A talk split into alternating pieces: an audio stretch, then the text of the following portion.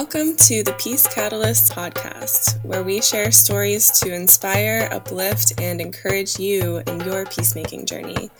I'm Becca Pugh, and I am a Peace Catalyst International Program Director in the Washington, D.C. area, and I'm joined by my co-host, Keith Giles. Yeah, thanks, Becca. Yeah, I'm Keith Giles. My wife, Wendy, and I are program directors for Peace Catalyst International in El Paso.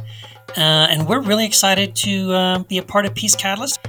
And Becca and I are both very excited about this brand new Peace Catalyst podcast. We're kicking things off with a brand new series, Muslim Women of Peace. And in this series, what we want to do is to talk with Muslim women peacemakers. These are women who inspire us to walk the path of peace in our everyday lives as well. And what we hope is that by having these conversations with these women who are outside of our Christian kind of worldview and our kind of Christian comfort zone, by having these conversations, we can learn from them about how they approach the process of peacemaking. And we're hoping that they can help us understand how we can change the world around us and become better peacemakers ourselves, and by working together with people across our faith lines and communities. So yeah, we're really excited about this brand new series and a brand new podcast.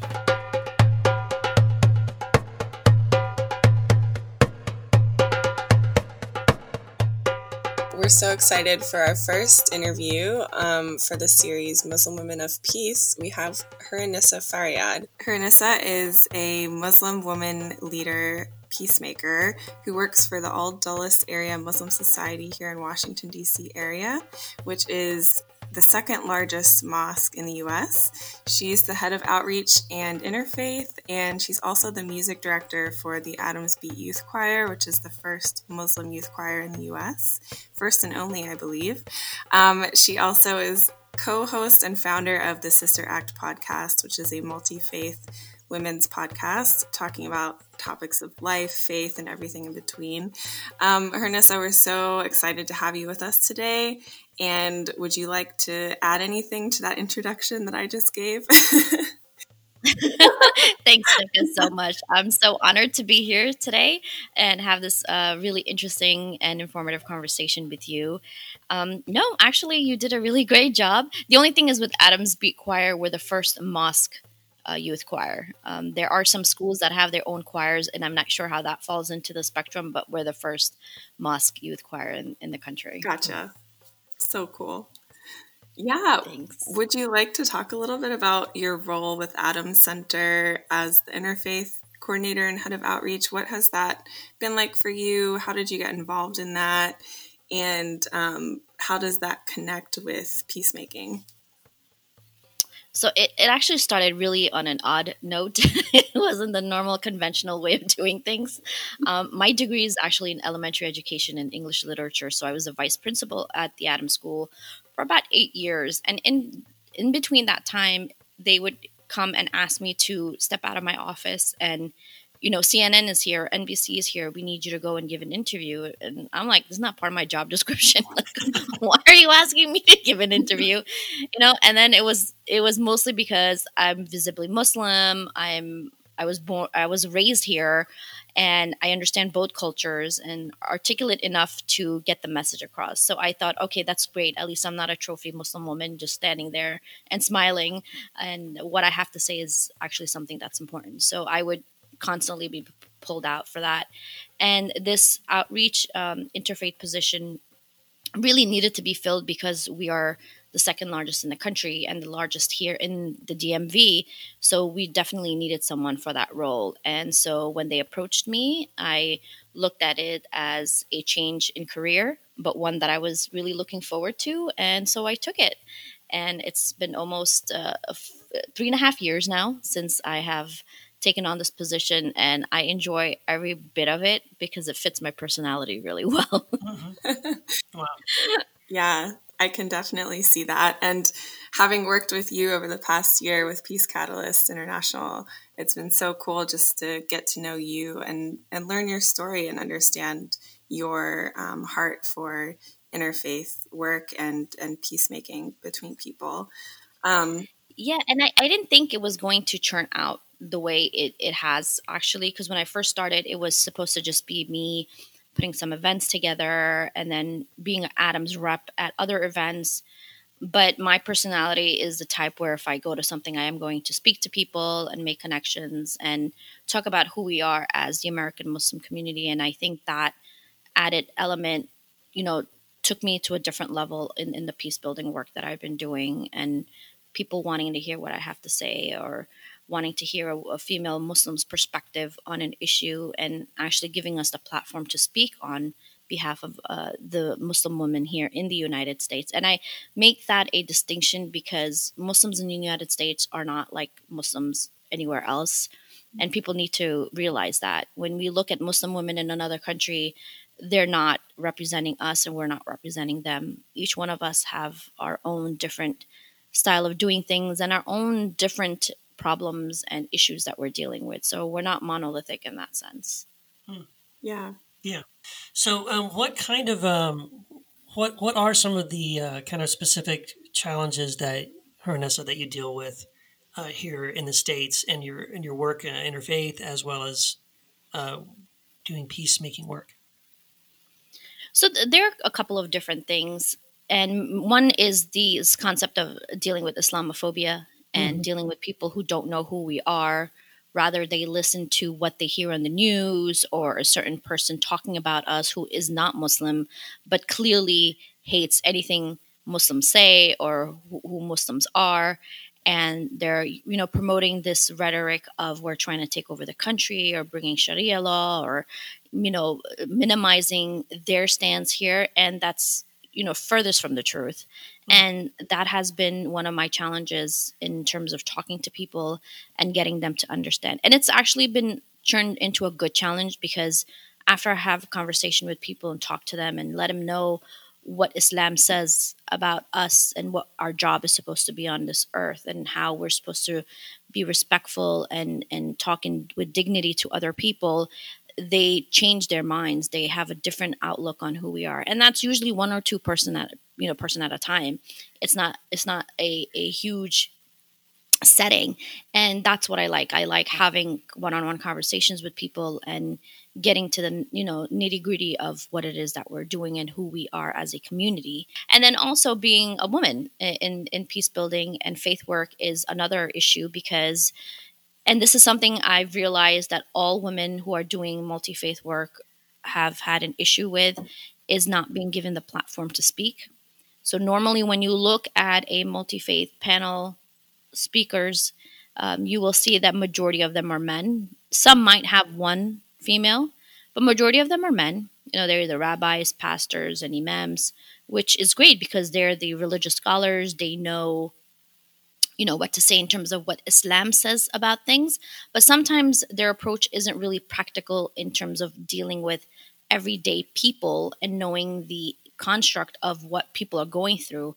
It's very, very theological and not from a lively, you know, everyday perspective of how people are living. Mm-hmm. And that's where things can get skewed because we're being portrayed as a group of people that's just solely reliant on theology, which we are, but we're multidimensional even in that field as well. So there's more to us than just that. You know, we use our faith to go and get an education. We use our faith to deal with people. We use our faith to deal with healthcare. So there's, you know, multifaceted areas that make us who we are. And women, especially with the Muslim women, we don't have female imams because it's not part of our faith tradition. But that doesn't mean that imams are the only scholars. You know, imam, the title of imam is, you know, someone who leads prayer. Women can lead prayer in the traditional sense of Islam, but that's when the people praying behind her are women. So when you talk about imam, somebody leading the prayer, the man can lead both women and men. You know, there's difference of opinion between different types of scholar, but this is like the traditional outlook on that. And so when people say we only want an imam to come and speak on this issue, you're completely leaving women out, Muslim women out. But that doesn't mean there aren't Muslim female scholars who can actually give a ruling on something, because there are. So And there are times where Muslim female scholars are way more qualified than the imams, because some imams, all they do is just lead prayer. Doesn't mean they're a scholar. Doesn't mean they have the authority to give a fatwa or a ruling on something, whereas there are female scholars who can do that. So that's something that a lot of people don't know and a lot of people have not been used to, but I want to expand on that and let people know that when you're having a panel discussion or you're having people come to a group or a commission, don't just limit it to men, whether they're Jewish men, from the Jewish community or the Christian community or the Muslim community. There are female scholars in all of these faith groups that we need to reach out and include who are qualified to do the job as a man would be. Yeah. Yeah, I think that's really important. I mean, that's something, frankly, that we see in the Christian world as well. Yeah. Most of the authors, most of the event speakers are, frankly, they look like me. They're old white men. And not that there's anything wrong with old white men, but we need to spice it up a little bit. Right, and it would be nice. It would be nice. And here's the thing: it as someone who is kind of in that majority group and kind of does get invited to participate in those kinds of things, I agree with you, because when you limit it only to men, we're only hearing one side. You know, in other words, like I'll just admit I have things to learn, and I'm only going to be learned if I'm exposed to other voices and other opinions and perspectives that are not like mine, which is one of the reasons we're doing this podcast, frankly, to hear other voices and to listen to other views and opinions from outside our own sort of little bubble. So that's very, very important. And I'm glad you're bringing attention to that, Hurnissa. And thank you for being one of those voices that we can turn to. Absolutely. And it's important. I mean, I myself am not a female scholar, and nor do I claim myself to be. But as a Muslim female who I think can say a few words, and I have been given that platform for the most part to say what I need to say, I make sure that I point it out, because it is important for women, especially, to stick up for one another. That's another issue, is having women, you know, empower one another and speak to that, regardless of faith backgrounds. And that's one of the reasons why I even started my podcast, is to allow women of faith leaders to be able to have that opportunity to speak about who we are and what it is we stand for and how our faith kind of brings all of that together and shapes who we are. Mm-hmm. So doesn't mean women can't do things that men can do, but the community does need to empower women a bit more. But that doesn't mean that women should sit back and wait for that, because we can do things on our own as well. Right. Yeah. And I think it's also important too, you know, to point out, as you're saying, that you don't always, in other words, the voices that we're listening to primarily don't always need to be the scholars or the experts. Sometimes we need the people who are on the ground level, because they have another perspective, as you said, that sometimes the scholars might not have. And it's important to include all of those voices. It's not, let's limit only those people we perceive to be scholars, maybe in one certain area, but it's very helpful. Yeah, especially when the scholar is talking about women's issues and they're all men. And I'm like, what? Like, wait, you don't even know half of it. Like, why are you talking about women's issues? Oh, yes.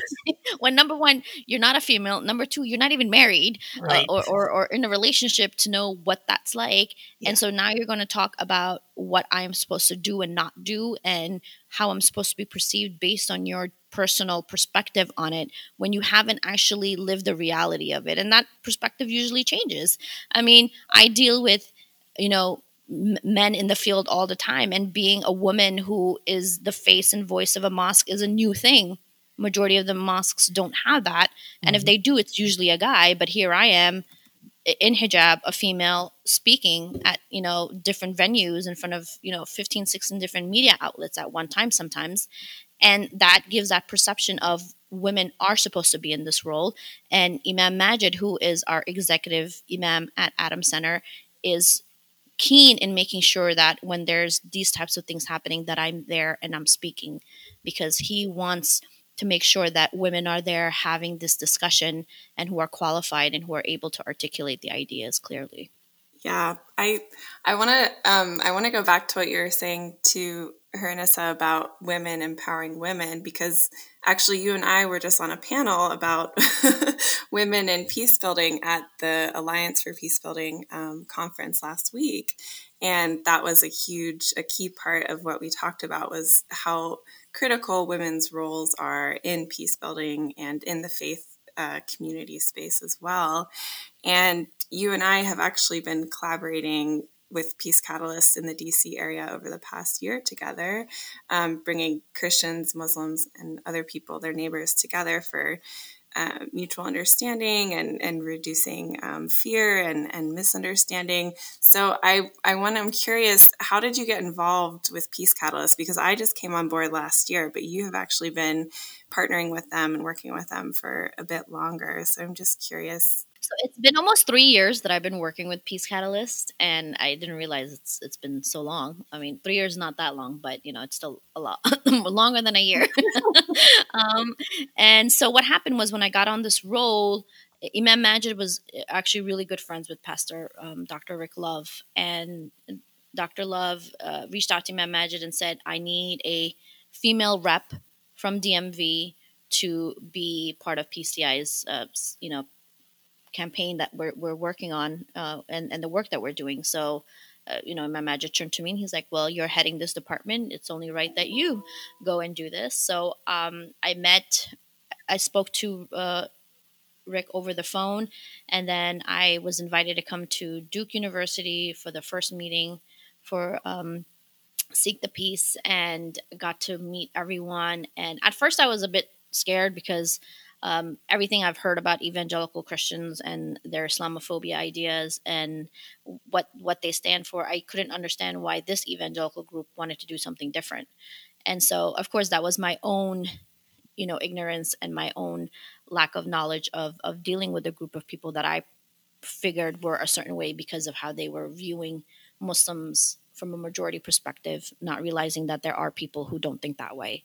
And so when I went, Rick welcomed me with open arms, and everyone was so nice and so sweet. And I was like, what? This is completely different than what I was expecting. It was like they rolled out the red carpet. I felt like that's what it was like. They're like, "Oh, we have halal food." I'm like, "You have halal food? Like what?" Like, who does that? And they're like, "We have no pork on the menu. There's no alcohol. Everything is, we want it to be where you're comfortable." Oh, and then they set out time for prayers for us, 'cause we pray 5 times a day. And I was like, how did they know so much about Muslims, And so after that, we went last year in 2019, we went to Seattle for the next part of the mission that we were doing in terms of getting to know one another and the work that we were trying to do. And again, same people, they brought some new speakers, but I made so many great friends. I have so many great friends from everyone who's been working at Peace Catalyst. And these are people that I text and call, and who are my Facebook, or if I ever go to their city, I meet up with them.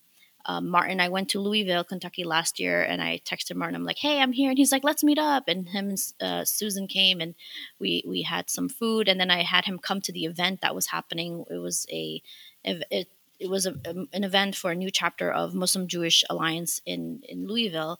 And so he came for that, and he met some people and made new contacts. And so it was great. It was just an amazing way of, getting to know one another, but being true to who we are. We didn't have to change what we believe in. We don't have to fake it. We don't have to say, well, you're wrong, I'm right. That's not our mission. Our mission isn't to prove each other wrong and to get the upper hand and saying that I can prove to you that my religion is better than you. We're not about that. Mm-hmm. And as Muslims, that's not our job either, right? We're supposed to work together to ameliorate situations within our cities and the people that live in it. They need our help. They need our time. They need our resources. We're wasting so much time in unnecessary dialogue between whose faith is better that the whole purpose of why we're here gets lost. And that's what I'm trying to bring back to the table. Yeah, it's really. What do you see in your work when you, especially in terms of partnering with Christians or with Peace Catalyst, working together with people, or even people in the Jewish community, working with people of other faiths? What do you see are? I mean, you kind of alluded to this earlier that it's not this huge sweeping thing. It's sort of one person at a time. So that makes it a little bit slower. It can make it a little more challenging. But what do you see that works? I mean, what do you think really in terms of peacemaking, just even at that one person at a time level? I mean, what has the greatest impact? What is it that you see in peacemaking is the kind of the one thing, if we could just focus on one thing, what is it do you think that we need to pay attention to? So there's three words that I use all the time. And I really thought long and hard about what words I would be using to describe the work that I'm doing, because majority of the time you hear people use the word tolerate, and I actually avoid the word tolerate at all cost. Tolerate to me seems like someone saying, I don't really like you, I don't really know you, I don't really care for you, but for the sake of where I'm at, I'll put up with you. I don't want someone putting up with me. That defeats the whole purpose, you know, because like when I turn my back, they're going to roll their eyes. Like, I don't want that. And that's a fake relationship. So why would I want someone tolerating me? If you don't like me, just say it, right? Like, we don't have to go there. So I use three words that to me are really poignant in the work that I'm doing. And it's acceptance, respect, and understanding. And they don't go in that order. But, you know, you have to learn to respect someone you're dealing with. And in order, when once you respect someone, you can understand them. And once you understand them, you can accept them. Mm. And you can't do any of the work that we're doing without these things. Mm-hmm. And these three words really go hand in hand in the work that we're doing. Peace building is about being comfortable in your own skin, knowing your own faith, knowing who you are, but also giving that back out to the person you're dealing with. Because there's no peace building if you're trying to make people like you. It's not going to happen. Yes. So it's different people from different backgrounds, from different faith groups coming together and working to make a better life for other people. So peace building, if it's just built on dialogue, for me is useless. There has to be community projects and community outreach in this, you know, at the same level as well. So if we're just getting together and talking and saying, you know, I love you, you love me, that's great, but and then what? Mm-hmm. Right? There's so many things in this world that need attention. Homelessness is in every community. Domestic violence is in every community. You know, the environment is something we all have to worry about. These are the things that need our attention. These are the things where we need to focus rather than, you know, pointing fingers at each other and saying, you're trying to take over or you're trying to change me. I don't like you. Mm-hmm. I don't want to talk to you. I love that. I thank you also for pointing out, Hurnissa, there is sort of like some stages, right? So like, thank you, man, that I wrote that down, that accept, respect, and understanding is beautiful. And so maybe if we think of it in terms of sort of stages, like maybe that's the first step, right? Kind of like, let's come together. Let's not attempt to fix each other, change each other. Let's really accept one another for who we are. I think it's also really important to look at the things that we have in common, because as long as you're looking at what our differences, you're always going to be in a posture of, well, that's not right and that's not good, or why did they do it that way? But if you can shift your filter a little bit and start looking, well, what do we have in common? And then you touched on something beautiful about how, you know, Muslims and Christians, we all care about the homeless. We all care about orphans. We all care about people that are hungry. We all care about domestic violence. We care about the environment. And so these are things we have in common. That cross over our sort of religious boundaries and lines and things like that. This is an overlap. And the great thing about noticing that is that now we can come and work side by side together to solve some of these problems. And that in itself can be another way to create bonds and connections. Exactly. Yeah. Exactly. And like I said, we're wasting time on things that are not important. Yeah. You know, we're like wasting time, and people are suffering in this world because we are being negligent. And so we need to push ourselves to shift our mindset and really think of things in the way it's supposed to be. Right. And, you know, and again, I'm going to bring the woman factor back into it. And I've noticed a lot of the events or things that are happening when women aren't involved, it's really boring. It's really dull. I'm sorry. I'm going to say it. Like, I'm going to point it out the way it is. It's like, oh God, I know women did not put this thing together, you know?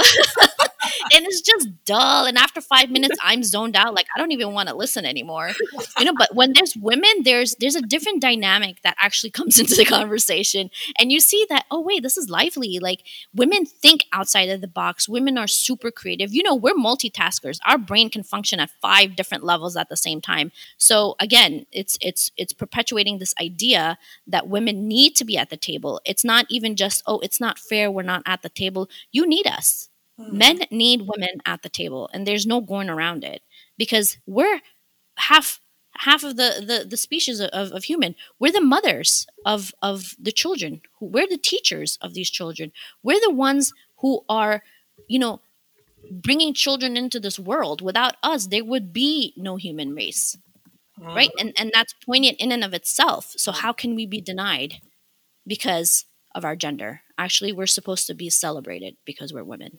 Right.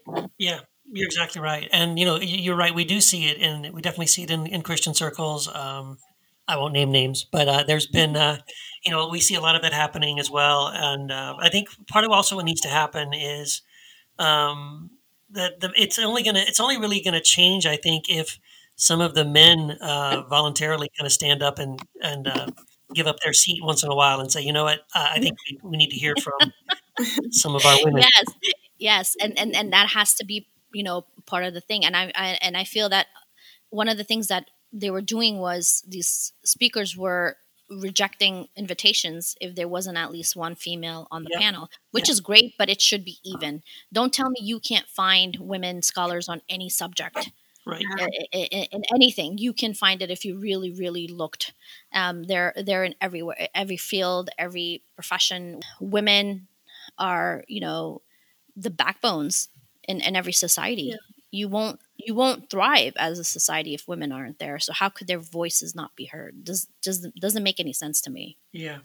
Sometimes I speak for all women. Doesn't matter if, you know, faith background. I say, women unite, because you know, we have to be there for one another and be able to move. And, you know, even the pay gap with women is an issue as well, because we're, you know, a society that relegates women at a whole nother level, and that needs to change as well. So anything we can do to fix that is always welcome.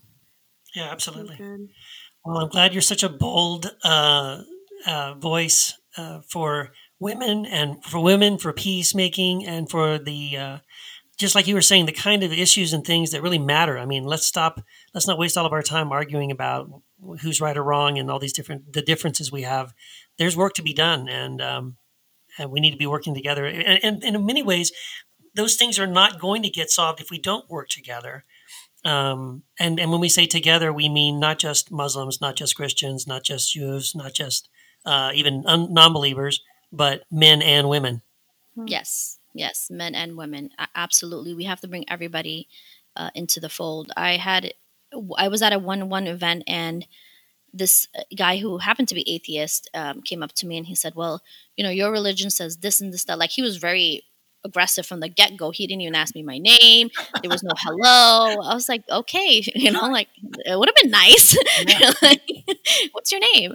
And he was like, your religion is completely would crucify me. They think that being an atheist is this and that. And I said, look, are you a human being? He said, yes. I said, and as far as I'm concerned, the God that made me made you. If you want to help me fix the situations of this community, then you know, let's talk. And he was just quiet. He didn't even know what to say. And he's like, well, I have this podcast and I want you to come on it.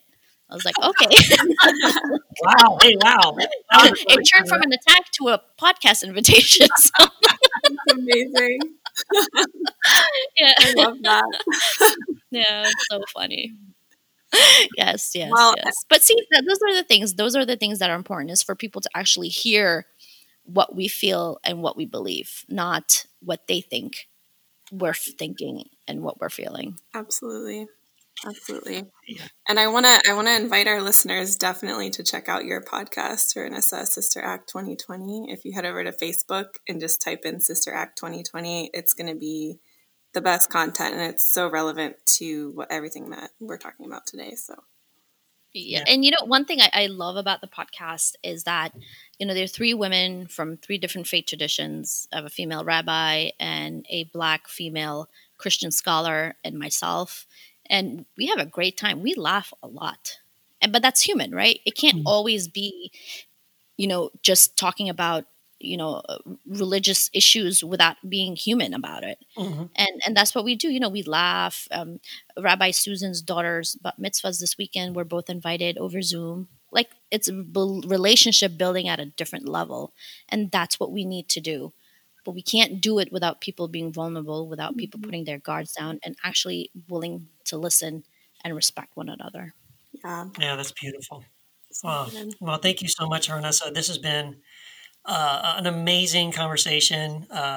Very, very blessed. Love what you're doing. And I love your perspective, and keep doing what you're doing. It's my pleasure. My pleasure. Thank you so much for having me. Mm-hmm. And I have to say that Becca and I, over the past 1.5 years that we've been working together, we've built a bond that I think is like sisters that I don't think can be broken. I even offered to sing at her wedding if she ever gets married. So that is like a whole other level of relationship status, because I don't do that often. So Becca, consider yourself lucky that I'm going to. I'm so excited for that day. It's going to be amazing. Yes. It's going to be amazing on so many levels. Yeah, definitely. Thank you for being here with us, Hurnissa. It's so wonderful. No, thank you so much for having me. This is a great conversation. Wow, that was so good. Yeah, that was incredible. I'm just continuously amazed by her and her leadership. Mm. Yeah, I really liked too was how the comment that she made about how with what she notices within Islam, but it's also true, in, I think, in Christian circles as well, right? About how quite often all of the experts and scholars and authors and people that get featured are male.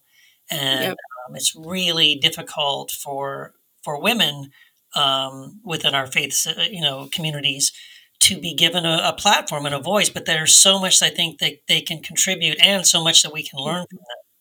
Yeah.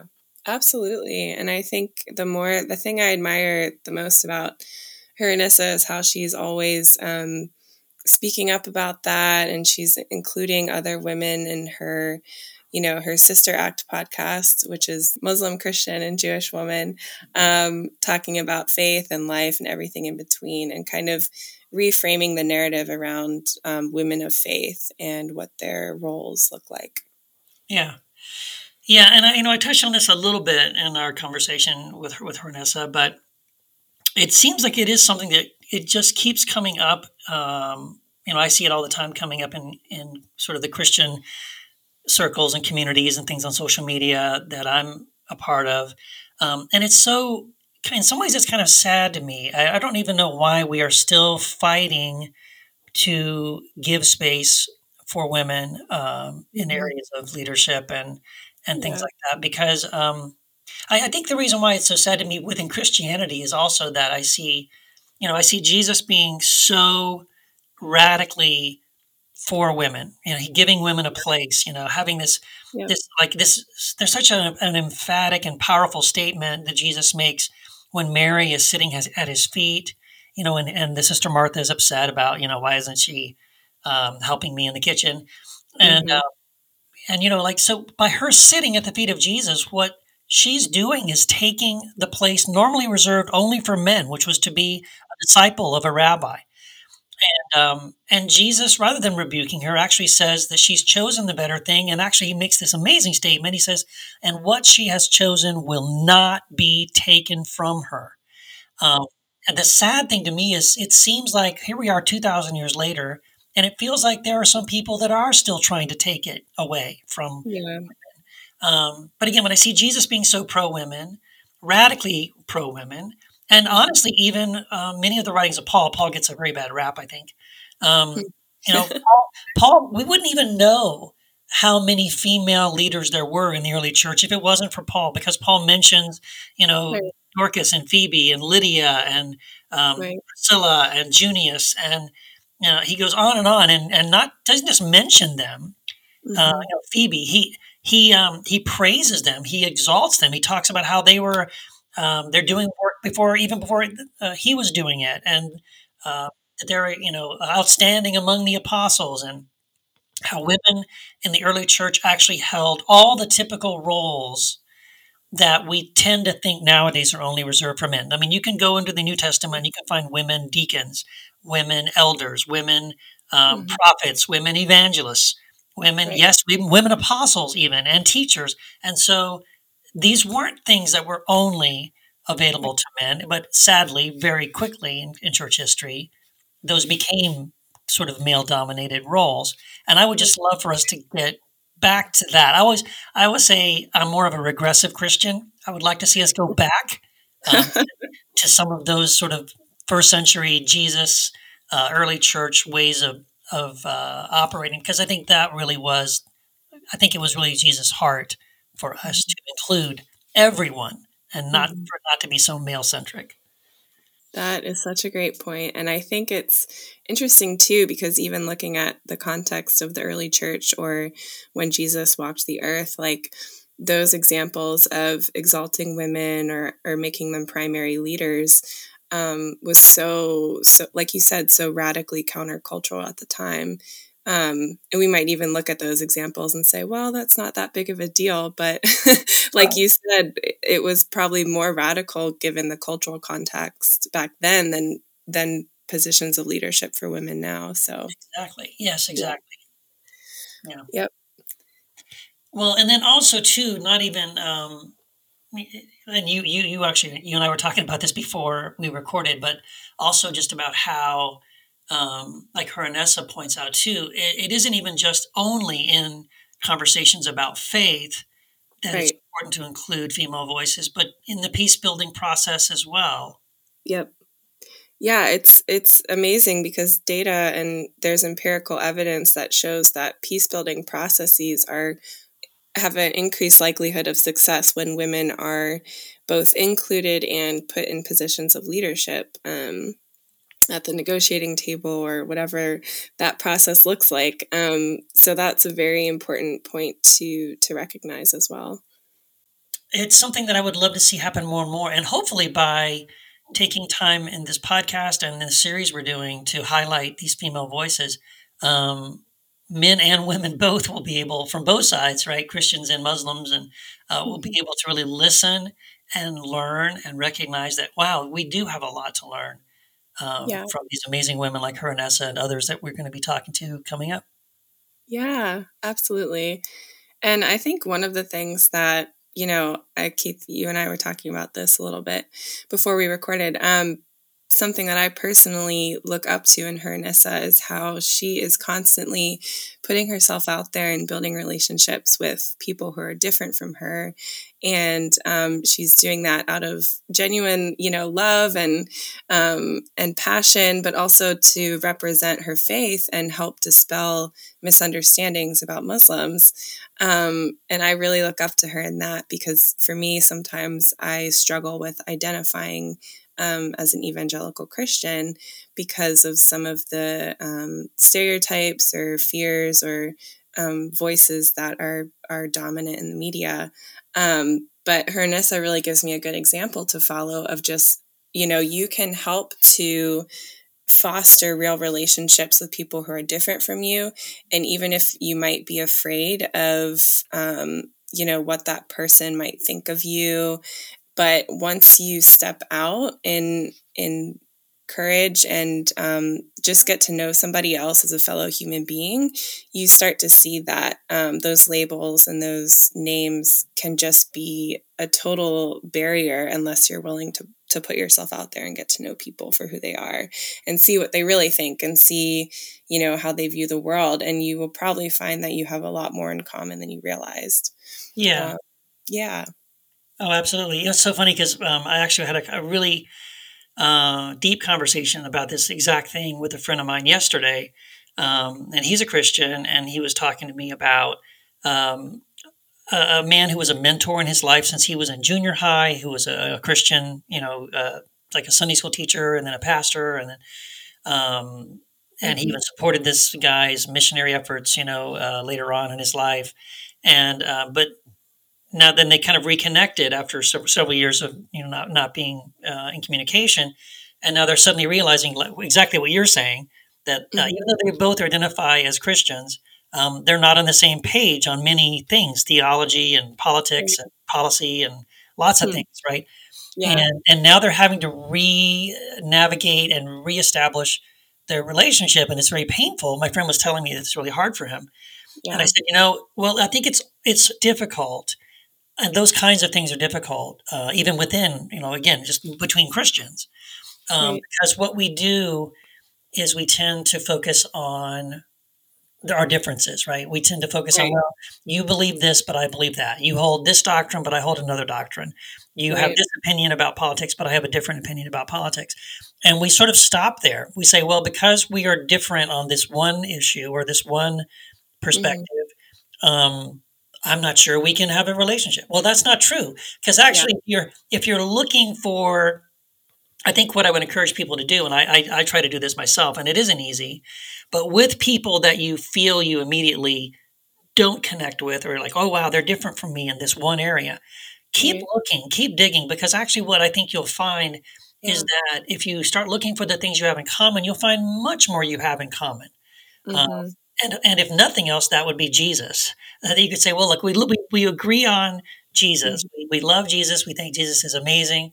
Then fine. Then that's probably the best place to begin that conversation. And even, to be honest, I mean, even in between Christians and Muslims, I think that's great advice as well. What is it that the thing we have in common with Muslims? Well, honestly, it's Jesus. And that's also a wonderful place to start, even though, do you disagree on things? Well, yes, you disagree on lots of things, but you agree on Jesus. And I think if we can focus on that, the more we focus on that, the more time we spend focused on what we have in common, I think hopefully eventually what we realize is even though we disagree on some of these other areas, they are less and less important.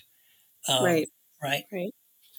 I know. I think that is such a profound point. And I love what you're saying about connecting about Jesus, because many of my Muslim friends, I had no idea until I talked to a Muslim that they love and revere Jesus. And I think that's such a beautiful point. Yeah. No, and another conversation though to have, I think, deeper is even especially with Christians within the Christian community is to say, so let's say you are have different opinions about sort of social issues, right?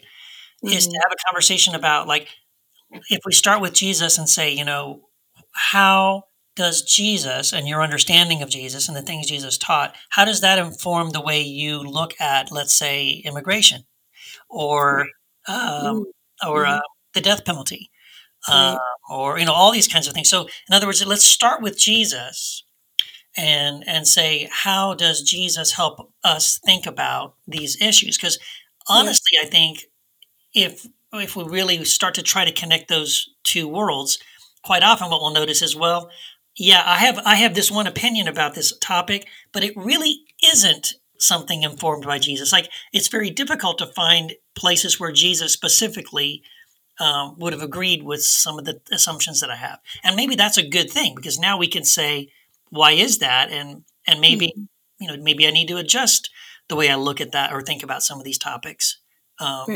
Because maybe it isn't informed by Jesus, it's informed more by other things. That is such a good point. Just coming back to that centrality of Jesus and who he was, and how does that inform, how we view these different issues in our world today. Thank you guys for joining us for our first Peace Catalyst podcast. We're so excited that we had the chance to share this conversation with you. And we're looking forward to the next conversations in this series on featuring Muslim women of peace. If you enjoyed this episode, please subscribe, rate, and review on iTunes or Spotify. And for more info about Peace Catalyst and to help support our peace building work, please go to our website at peacecatalyst.org.